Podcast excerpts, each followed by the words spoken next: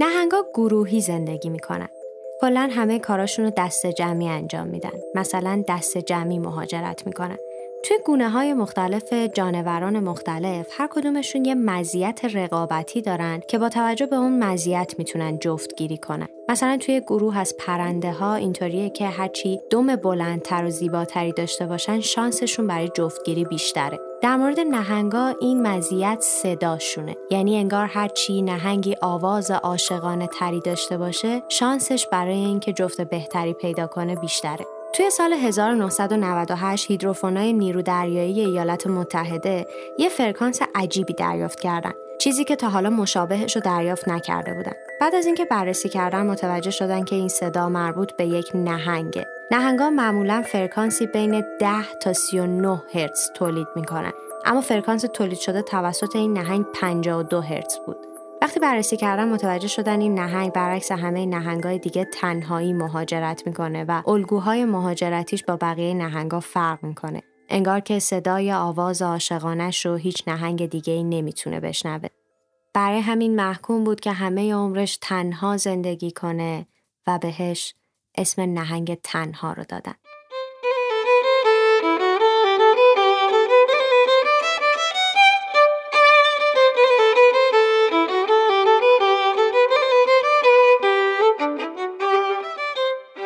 همه به من میگن تو چرا خودتو اول پادکستت معرفی نمی‌کنی که خب البته من فکر می‌کنم که هر کی از هر جایی که اومده احتمالا اسم منو توی توضیحات خونده. ولی اگه نخوندی اگه نمی‌دونی اسم من یاسمینه. و اگه نمی‌دونی اسم پادکستی که داری میشنوی گیجگاهه. ولی مهمتر از همه اینا اینه که بدونی اینکه داری صدای منو میشنوی اینکه یه جایی از دنیا شاید حتی چندین سال بعد از امروز صدای من رو کسی جایی که من نیستم پخش کنه و بشینه پای حرفان برام خیلی جادوییه. انگار از من به تعداد شماهایی که گیجگاه و میشنوید هست. انگار هم توی تعداد شما ضرب میشم. هم باهاتون همه جا سفر می‌کنم. حتی توی بود زمان. امروز همینطور که احتمالا دیدین و خوندین و می‌دونین می‌خوام راجع به تنهایی حرف بزنم. تنهایی شاید یه راه راهی تا بی نهایت قصه همیشه تکرار. هجرت و هجرت. و هجرت اما تو این راه که همراه جز حجوم خار و نیست. کسی شاید باشه شاید کسی که دستاش قفص سوای تمام ترانه های پاپی که تمام فیلم هایی که تمام شعرها و نوشته ها و آثار ادبی که سعی در وصف تنهایی داشتن ما آدما اگه خوب تو چشای هم نگاه کنیم توی عمیق ترین جای نگاهمون یه چیز مشترکی هست. اونم تنهاییه. تنهایی یه احساس ذهنیه. تنهایی عمیق ترین واقعیت توی وضع بشره. آدمیزاد موقع تولدش اولین جدایی رو احساس می‌کنه. تو از یه چیزی جدا شدی که توی اون محیط فاصله بین خواستن و ارزای خواسته تو وجود نداشته و به محض اینکه از اون محیط جدا میشی این احساس بدوی از دست دادن بعدها تبدیل به احساس تنهایی میشه همه آدم ها یه جایی خودشونو تنها احساس می‌کنن و البته تنها هم هستن. تنهایی می‌تونه عوارض ناگواری بر زندگی آدم داشته باشه. خیلی تحقیقات و بررسی شده که نشون داده تنهایی آدم ها رو ممکنه مریض کنه. یعنی انگار که تو سیستم دفاعی بدنت وقتی که احساس تنهایی می‌کنی خوب کار نمی‌کنه یا حتی توی بررسی ها متوجه شدن که طول عمر آدم های میان سالی که تنها زندگی می‌کنن با آدم هایی که تنها نیستن متفاوته. ولی انسان تنها موجودیه که می‌دونه که تنهاست. آدم توی طبیعت خودش یک میل و اتشی داره که خودش رو توی دیگری تحقق ببخشه.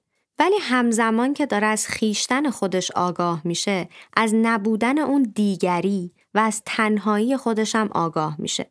وقتی دارم راجع به تنهایی حرف می‌زنم لزوما دارم راجع به کسی حرف نمی‌زنم که یه گوشه ای کنج گزیده و هیچ کسی رو نداره که باش ارتباط برقرار کنه گاهی دارم راجع به یه دختری حرف می‌زنم وسط یه مهمونی شلوغ یا راجع یه آقای مسن توی یه تور گردشگری چند روزه یا راجع به مادر یک خانواده پرجمعیت که احساس تنهایی می‌کنه.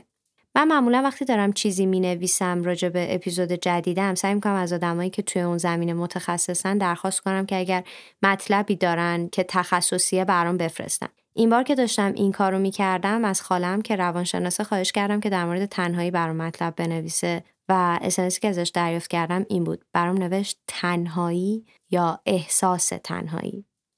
توی یه دستبندی کلی میشه آدم ها رو به دو دسته درونگرا و برونگرا تقسیم کرد که هر کدوم از این دسته ها یه ویژگی های رفتاری اخلاقی خاصی دارن که البته من نمی‌خوام به ویژگی اونا بپردازم. ولی وقتی می‌خوایم به تنهایی بپردازیم تنهایی توی این دو دسته آدم با هم متفاوته. آدم های برونگرا آدم هایی هستند که معمولا نیاز به محرک های بیرونی دارن. عاشق مهمونی جمعیت و دوست دارن صدای بلند و دوست دارن. وقتی باهات حرف می‌زنن ترجیح میدن که تو چشات نگاه کنن و بهت نزدیک بیستن. معمولا با اسم کوچیک صدات می‌کنن یا اسم تو مخفف می‌کنن. این آدما روابط گسترده ای دارن با صمیمیت کم. برای این آدما گاهی تنهایی وسط یک جمع پر از آدم اتفاق میافته. وقتی که حضور هیچ آدمی اون کیفیتی که باید داشته باشه رو نداره همه هستن اما انگار هیچ کس نیست. برعکسشون آدم های درونگران آدم هایی که اوج خلاقیت و شهودشون توی تنهایی اتفاق میافته. ویژگی هاشون برعکس درونگرا هاست. آدمایی که وسط یه جمع شلوغ بعضی وقتا احساس می‌کنن که احتیاج دارن حتی شده یه چند دقیقه توی دستشویی تنها بمونن تا انرژیشون رو پس بگیرن بتونن برگردن توی جمع. این آدما معمولا آدم های پیچیده ترین. یعنی هر چقدر که برونگراها معمولا سریحن درونگراها معمولا رفتارشون و فکراشون رو توی قلافی میپیچن و به تحویل میدن. این آدما چرا احساس تنهایی می‌کنن؟ چون حقشون رو برونگراها خوردن. بعد از اینکه زندگی از حالت زندگی روستایی به سمت زندگی شهری حرکت کرد آدما دیگه توی جمع کوچیک زندگی نمی‌کردن که همه همدیگر رو می‌شناسن. به جاش مجبور بودن توی یه محیط غریبه پر از آدم خودشونو و توانایی هاشون رو پررنگ کنن و باید خودشونو به بقیه معرفی می‌کردن. باید وارد کارهای گروهی می‌شدن و با افرادی که نمیشناختن همکاری می‌کردن. پس اینجا اونجاییه که بحث جاذبه و مقوله کاریزما مطرح شد. علاوه بر این تمام محیط هایی که توی یک جامعه صنعتی شهری بود مثل مدرسه ها، مثل محیط های کاری، مثل سازمان ها در واقع برای افراد برونگرا طراحی شده بودند. در صورتی که نصف یا حداقل یک سوم جمعیت رو درونگراها تشکیل میدن و اونا اونایی هستن که تنهایی لازمه زندگیشونه اون هوایی که نفس می‌کشن حالا چرا همه چیز اینطوری طراحی شده چون نیاز جامعه به آدم های برونگرا بیشتره. برای اینکه معمولا افرادی که توی رأس ماجرا هستن ترجیح میدن که یک نیروی کار فعال داشته باشن که بتونه با یک جمع تعامل کنه تا یک نیروی متفکر. قاعدتا باید توی یک جامعه سالم بالغ اینو در نظر بگیریم که بتونیم این ماجرا رو به یه تعادلی برسونیم و کنترلش کنیم. باید هم درونگراها یاد بگیرن که تعامل کنن با های دیگه برای اینکه بتونن اندیشهشون رو منتقل بکنن و هم برونگراها لازم دارن که بتونن از پس کارهای خودشون توی تنهایی و به طور مستقل هم بر بیان. بعد از زندگی شهری یه پدیده دیگه وارد جهان شد که همه ابعاد زندگی رو تغییر داد. پدیده فضای مجازی که روی مقوله تنهایی هم یه تاثیر کاملا دوگانه داشت. آدمایی که اهل جمع شدن و گفتگو و تعامل بودن آدمهایی که دوربرشون پر بود از افراد جور و جور که باشون زندگی می‌کردن ولی صمیمی نمی‌شدن رو تنها تر کرد. چون این آدما اون آدمایی بودن که به اون ارتباط چشمی احتیاج داشتن.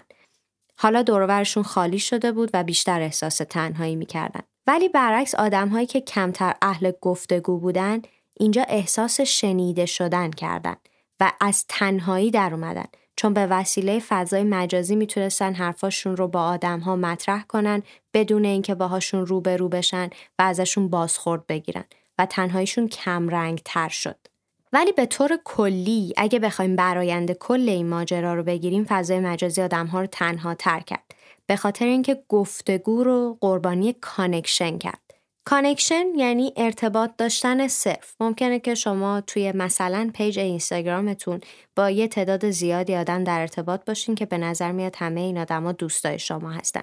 اما شما باهاشون گفتگو نمی‌کنین فرق گفتگو با connection اینه که گفتگو توی یک فضای واقعی و توی یک زمان واقعی اتفاق میفته وقتی تو داری با کسی گفتگو می‌کنی تحت تاثیر اون اتمسفری که توش هستی تحت تاثیر احساسی که از اون آدم دریافت می‌کنی رفتار می‌کنی.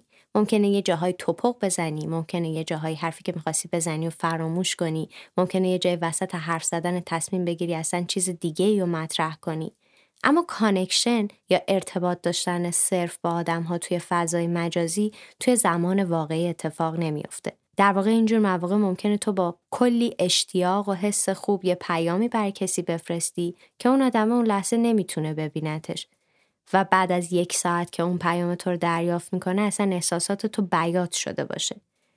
ما آدما اکثرا اون وقتهایی هستیم که اشتباه می‌کنیم اون وقتهایی که توپق می‌زنیم و نمی‌تونیم حرفی که زدیم و پاک کنیم یا اصلاحش کنیم. پس با توجه به همه این چیزا فضای مجازی ما رو به طور کلی تنها تر کرد. تا الان داشتیم راجع به یک کسی حرف می زدیم که یا تنهاست یا احساس تنهایی می‌کنه. ولی مهمترین تنهایی وقتی اتفاق میافته که دو نفر با هم قرار گذاشتن همدیگر از تنهایی در بیارن. می‌رسیم به تنهایی توی ازدواج یا تنهایی توی ارتباط عاطفی. همونطوری که می‌تونین حدس بزنی توی یه ازدواج ارتباط عاطفی تنها موندن خیلی بدتر از تنهایی تنها موندن. زوجهایی که احساس تنهایی می‌کنن لزوما همدیگر تنها نذاشتن. خیلی وقتا با همدیگه زندگی می‌کنن اما با هم حرف نمی‌زنن. یه وقتایی با هم حرف می‌زنن ولی با هم دعوا نمی‌کنن. گاهی ممکنه حتی همدیگر دوست داشته باشن اما با هم صمیمی نباشن. اون لطافت و نرمی رفتارشون با هم از بین رفته. و این دقیقا همون چیزیه که یه روزی به هم جذبشون کرده بوده. وقتی کنار همن یه چیز سنگینی بینشون هست که نه من می‌تونم توضیحش بدم نه خودشون اگه ازشون بپرسی. انگار توی یه خونه یا توی یه فضای مشترک هر کسی جهان خودشو داره. این اتفاق و این رابطه قطعا قابل بازیابیه اگر که هنوز برات مهمه و می‌خوای که درستش کنی. به نظرم مهمترین چیزی که اینجا وجود داره اینه که تو بدونی که وقتی داری توی یه ارتباط احساس تنهایی می‌کنی تو تنها کسی نیستی که داری احساس تنهایی می‌کنی. اون آدم هم حتما داره احساس تنهایی می‌کنه و شما توی این احساس تنهایی با هم مشترکین. به نظر این اولین نکته ای که کمک می‌کنه که سعی کنی ارتباطتو درست کنی. حالا اولین قدمی که می‌تونی برای درست کردن این ارتباط برداری به نظر من سوال پرسیدنه. سوال پرسیدن می‌تونه یه دریچه ایجاد کنه برای ورود تو به دنیای طرف مقابلت. وقتی ازش سوال می‌پرسی، وقتی ازش چیزایی رو می‌پرسی که شاید برای تو مهم نیست اما می‌دونی برای اون مهمه چیزایی که راجبشون نگرانه چیزایی که خوشحالش می‌کنه انگار داری دریچه باز می‌کنی که وارد دنیای اون بشی. و مهمتر از سوال پرسیدن شنیدن جوابیه که اون میده. من حتما راجع به مقوله شنیدن باهاتون حرف می‌زنم برای اینکه گوش دادن فعال و پدیده شنیدن یکی از مفاهیم بیسیک کوچینگه و برای خود من خیلی مهمه و خیلی دوست دارم که بیشتر راجبش حرف بزنم برای اینکه به نظرم خیلی به آدما کمک می‌کنه. ولی توی این مورد خاص وقتی که از اون آدم سوال می‌پرسی باید با دقت به جوابایی که میده گوش بدی. وقتی این کارو می‌کنی یه تغییر بزرگ توی انرژی بینتون اتفاق میافته. انگار داری اون سایه سنگینی که بینتون وجود داشته رو از بین می‌بری. و اون آدم متوجه این تغییر میشه. حتی ممکن اول شک کنه برای اینکه نمی‌تونه حدس بزنه که تو داری به چی فکر می‌کنی. ولی به صورت خیلی فرموله احتمالا اون آدم هم وارد همین تعامل با تو میشه. احتمالا اون هم از تو سوالهایی می‌پرسه برای اینکه ما آدما معمولا عادت داریم که چیزی رو که دریافت می‌کنیم پس بدیم. و این می‌تونه اولین قدمی باشه برای اینکه این ارتباط بهبود پیدا بکنه. البته چیزی که مهمه اینه که همه این مسیر رو با قدم های کوچیک شروع کنی. من می‌دونم که اگر تو آدمی هستی که مدت زمان زیادی که توی فصل تنهایی خودت زندگی کردی این قدم های کوچیک هم برات به اندازه کافی سخت هست ولی بهتره که در موردش تداوم به خرج بدی می‌تونیم با همدیگه مثلا موزیکی که می‌خوایم بشنوین رو انتخاب کنیم. می‌تونیم با همدیگه آشپزی کنین یا هر کار دیگه ای که بسته به شناخت اون آدم تشخیص میدی که می‌تونه قدم خوبی باشه برای اینکه با همدیگه جهان مشترکی بسازیم. من تا اینجا راجع به تنهایی حرف زدم و راجع به تمام معایبی که ممکنه داشته باشه. اما می‌دونم که خیلیاتون منتظر بودین که به اینجا برسم و بگم که تنهایی می‌تونه یکی از موهبت زندگی باشه که برای خیلیا اینطوریه. تنهایی جاییه که آدما خودشونو توش پیدا می‌کنن تا بتونن برگردن به جمع. تنهایی اونجاییه که پیامبرا بهش پناه می‌برن و با الهاماتشون برمیگردن. تنهایی اون جاییه که بی هیچ قید و بندی می‌تونی خودت باشی. اصلا همین الان که داری این پادکست رو میشنوی احتمال اینکه تنها باشی خیلی بیشتر از اینه که توی جمع چند نفره نشسته باشی و پادکست گوش بدی. آدما باید تنها بودن رو یاد بگیرن. اگه فرصت تنها بودن رو نداشته باشیم برای اینکه دل واپس نشیم و احساس زنده بودن بکنیم به سمت افراد دیگه میریم. وقتی این اتفاق میفته نمی‌تونیم قدر اون چیزی که آدما هستن و بدونیم. انگار ازشون به عنوان یه چیزی استفاده می‌کنیم که ازمون در مقابل حس شکننده تنهایی پشتیبانی کنن. اگه ما قادر نباشیم به تنها بودن بیشتر تنها میمونیم. اگه تنها بودن رو به بچه هامون یاد ندیم تنها چیزی که یاد می‌گیرن تنهاییه. بیخود نیست که همه آدما مرگ و تولد و تنهایی تجربه می‌کنن. آدما تو عصر جدید هیچ وقت تمامشون رو به اون کاری که دارن انجام میدن اختصاص نمیدن. همیشه یه بخشی ازشون که عمیق ترین بخش وجودشونه هوشیار و برکناره. علیرضا دوستم همیشه میگه ما آدم تنها یه تک کلمه داریم که خیلی توی روزمون تکرار میشه میگه همینطوری که وسط کارهای روزمرمون هستیم وسط فکرمون یهو یه جوایی میسیم یه مکسی می‌کنیم میگیم خب و بعد دوباره فکرامون رو تنهایی توی سرمون ادامه میدیم. اگه تو هم مثل علیرضا فکر می‌کنی یه نماینده ای هستی از جامعه آدمای تنها حتما بدون که تنهایی یکی از بزرگترین موهبت های زندگیه و سعی کن از لحظه لحظهش استفاده کنی.